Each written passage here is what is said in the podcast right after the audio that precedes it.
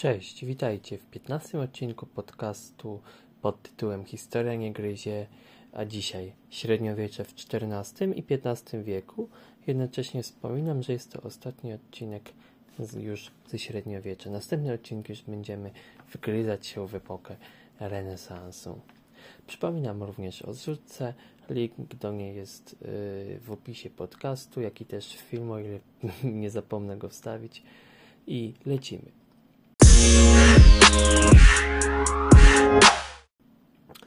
Dlaczego postanowiłem nagrać jeszcze jeden film o średniowieczu? Znaczy film, no podcast.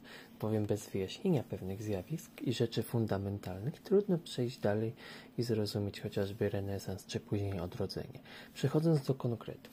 W XIV wieku mm, największym zmaganiem dla ówczesnej Europy, ale i nie tylko, była epidemia dżumy, która już początkowo swoje wybuch miała w VI wieku naszej ery i nazywano ją czarną śmiercią. De facto dżuma znana już była właśnie w tym VI wieku y, i w Bizancjum właśnie nazywana była dżumą Justyniana, bowiem szerzyła ona tam spustoszenie za czasów panowania tego cesarza. W XIV wieku swoje źródło miała y, w Europie już w genueńskich statkach, którzy przynieśli ją z faktorii handlowej Kaffy na Krymie. Warto dodać, że Tatarzy, którzy właśnie oblegali ten port Kaffa na Krymie, za pomocą katapult mm, wyrzucali ciała zmarłych osób, właśnie którzy zmarli na tą chorobę i w ten sposób y, zarazili cały port. W 1348 roku dokładnie już dżuma dotarła do Europy Zachodniej E, ówczesna medycyna nie wiedziała, jak zwalczać tę chorobę. Rozp- rozprzestrzenianie dżumy pomagał przede wszystkim e, brak higieny, rynsztoki w miastach, czyli te takie, wiecie, te takie e, przy ulicach, te doły, do których spływały ścieki oraz ciasne, średniowieczne ulice, często zatłoczone. Głównie dżuma dotknęła Europę Zachodnią. Mniejsze straty podczas tej epidemii na pewno poniosła Polska. Przez 4 lata od 1348 roku epidemia zmniejszyła populację Europy Zachodniej o 1 trzecią, co oznacza, że zmarło na nią około 25 milionów ludzi. Miało to ogromne skutki, m.in. krach gospodarczy, deficyt żywności, brak zatrudnienia i upadek rolnictwa. Przypominam również, że wtedy były makabryczne obrazy, że po prostu ludzie na ulicach nawet umierali, tak? E, zakładanie, teraz przechodzę do dalszych zagadnień, w Europie Środkowo-Wschodniej zakładano coraz więcej e, prowincji e, kościelnych mm, i rozwijały się również życie uniwersyteckie, co przyczyniało się również do rozwoju życia religijnego, intelektualnego oraz kulturalnego w Czechach. Mm, tworzyły się nowe prądy religijne, a niektóre z nich uważano za heretyckie. Jednym z przedstawicieli myśli religijnych był Jan Hus, który chciał dogłębnie zreformować Kościół. Głosił on swoje kazania w Pradze pod koniec XIV wieku. Jego poglądy polegały na tym, że przeciwny był gromadzeniu dóbr doczesnych przez duchowieństwo, był zwolennikiem własnej interpretacji Biblii, niżeli słuchać się y, tradycji pism i wszystkich głów mądrych Kościoła. Od, również odrzucał on tradycję Kościoła katolickiego, yy, ponieważ był za bezpośrednim kontaktu z Biblią, niżeli yy, właśnie yy, słuchanie się interpretacji teologicznych. Również chciał, aby komunia przyjmowana była pod dwiema postaciami chleba i wina. Również był zwolennikiem predestynacji, czyli E, pojęcia, w którym według któr, których e, Bóg już z góry wybrał sobie osoby na potępienie i na wieczne zbawienie i człowiek nie może mieć wpływu na, na swój los po śmierci. W 1415 roku zaczął działać Sobór w Konstancji, który miał rozstrzygnąć spory doktrynalne między innymi wokół Jana Husa, ale też innego duchownego z, Ang z Anglii Wyclifa. E, Jan Hus dostał list żelazny, który gwarantował mu do Konstancji e, bezpieczną podróż i pobyt tam. Ostatecznie został on aresztowany i postawiony w stan oskarżenia. Warto tutaj powiedzieć, że król go skazał, a nie Kościół katolicki. Tak samo naciskała na pozbycie się go szlachta czeska. E, w 1415 roku został spalony na stosie. W Czechach wywołało to falę konfliktu, ponieważ nauka Jana Husa zwołała, zgromadziła wokół siebie dużo zwolenników. Powstali nawet dwa człony takich e, czeskich husytów. Byli to m.in. taboryci, ich nazwa pochodzi od miasta Tabor, którzy byli bardzo radykalni oraz utrakwiści. Byli to umiarkowani zwolennicy Jana Husa, Głównie oni byli właśnie za tym, żeby ta komunia była przyjmowana pod dwiema postaciami. Y, oba zgromadzenia, jakby to tak nazwać, odrzucali papieże oraz hierarchię kościoła.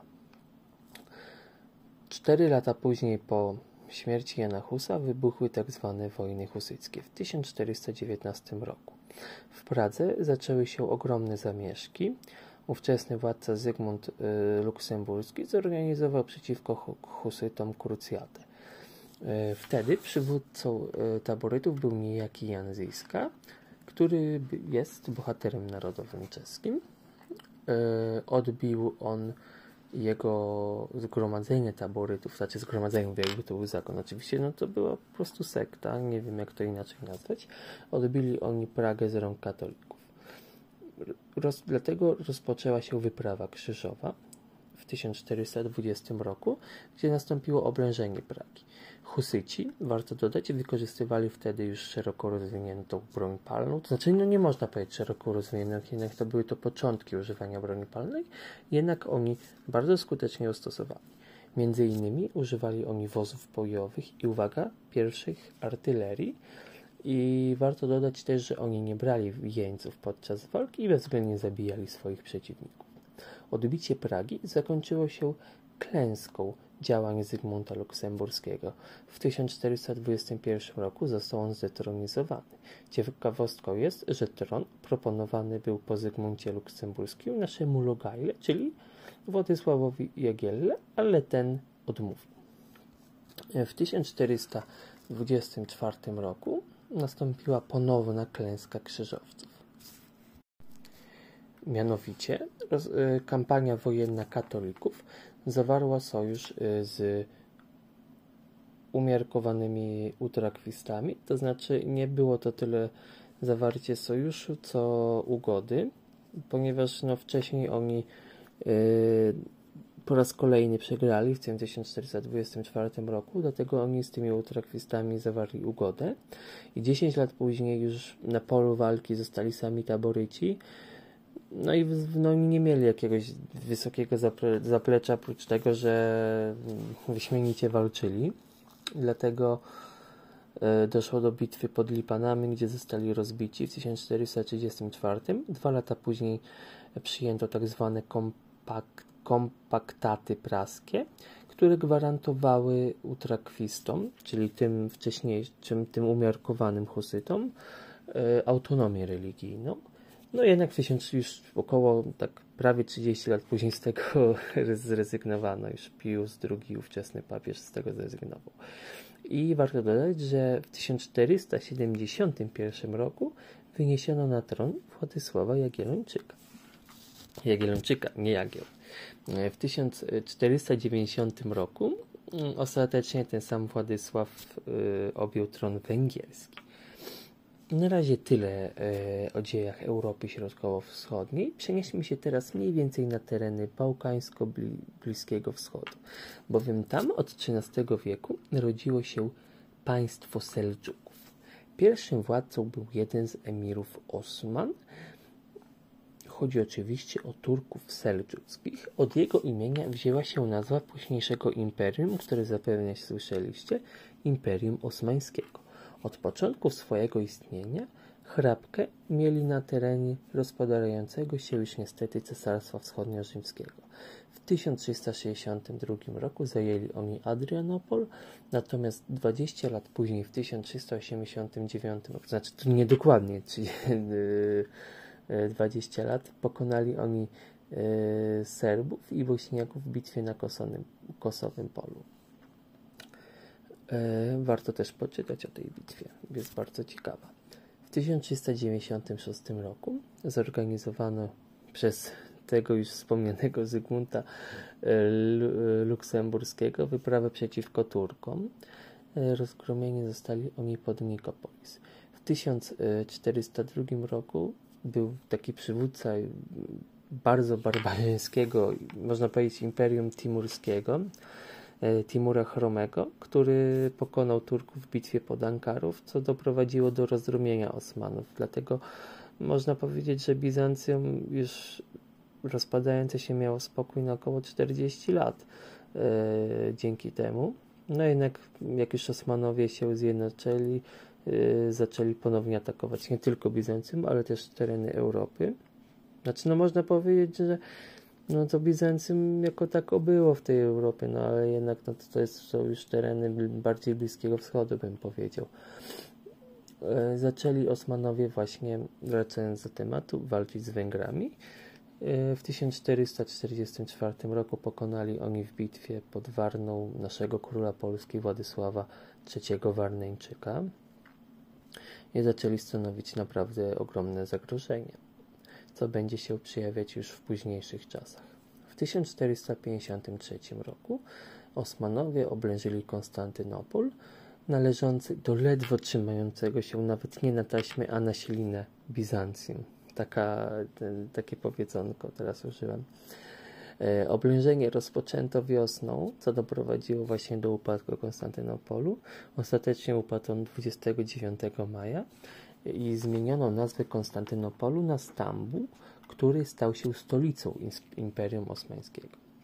E, odnośnie Węgrów, to już e, w XVI wieku, a dokładnie w 1526 roku, zginął e, syn Władysława Jagiellończyka, Ludwik pod Mohaczem w walce z Turkami, co spowodowało przejęcie Czech i Węgier przez Habsburgów. Ale tutaj to taka ciekawostka odnośnie właśnie tych naszych Jagiellończyków, którzy umarli w walce z Turkami. Znaczy umarli i zginęli, tak? Ale o tym jeszcze będę wspominał E, odnośnie XVI wieku w następnych odcinkach. Mam nadzieję. E, teraz przejdźmy do Rusi. Bo jak wspominałem, Ruś od XIII wieku zależna była od Mongołów. Nie wiem, czy już o tym wspominałem, ponieważ odcinek był bardzo dawno, ostatnio już nie pamiętam o czym mówiłem.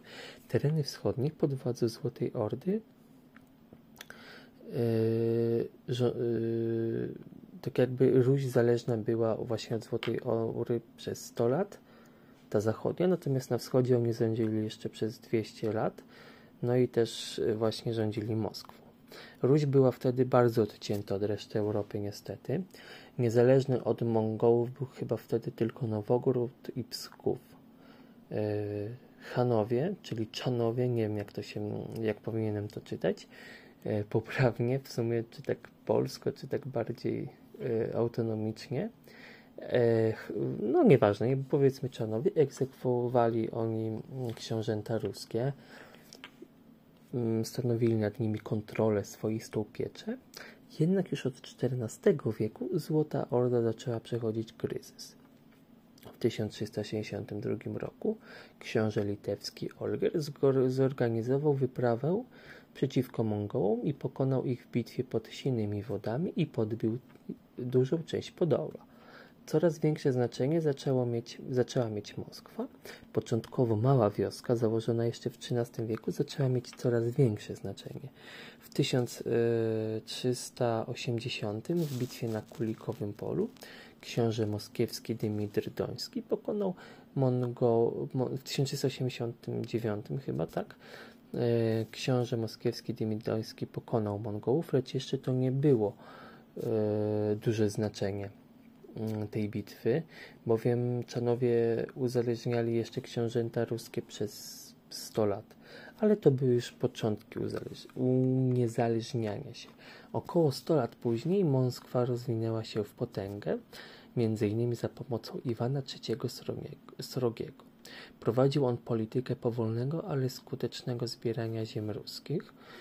był to książę moskiewski. W 1471 roku poślubił on bizantyjską krewną ostatnich cesarzy e, Cesarstwa Wschodnio-Rzymskiego, Zofię Paleolog, znaną autonomicznie jako Zoe.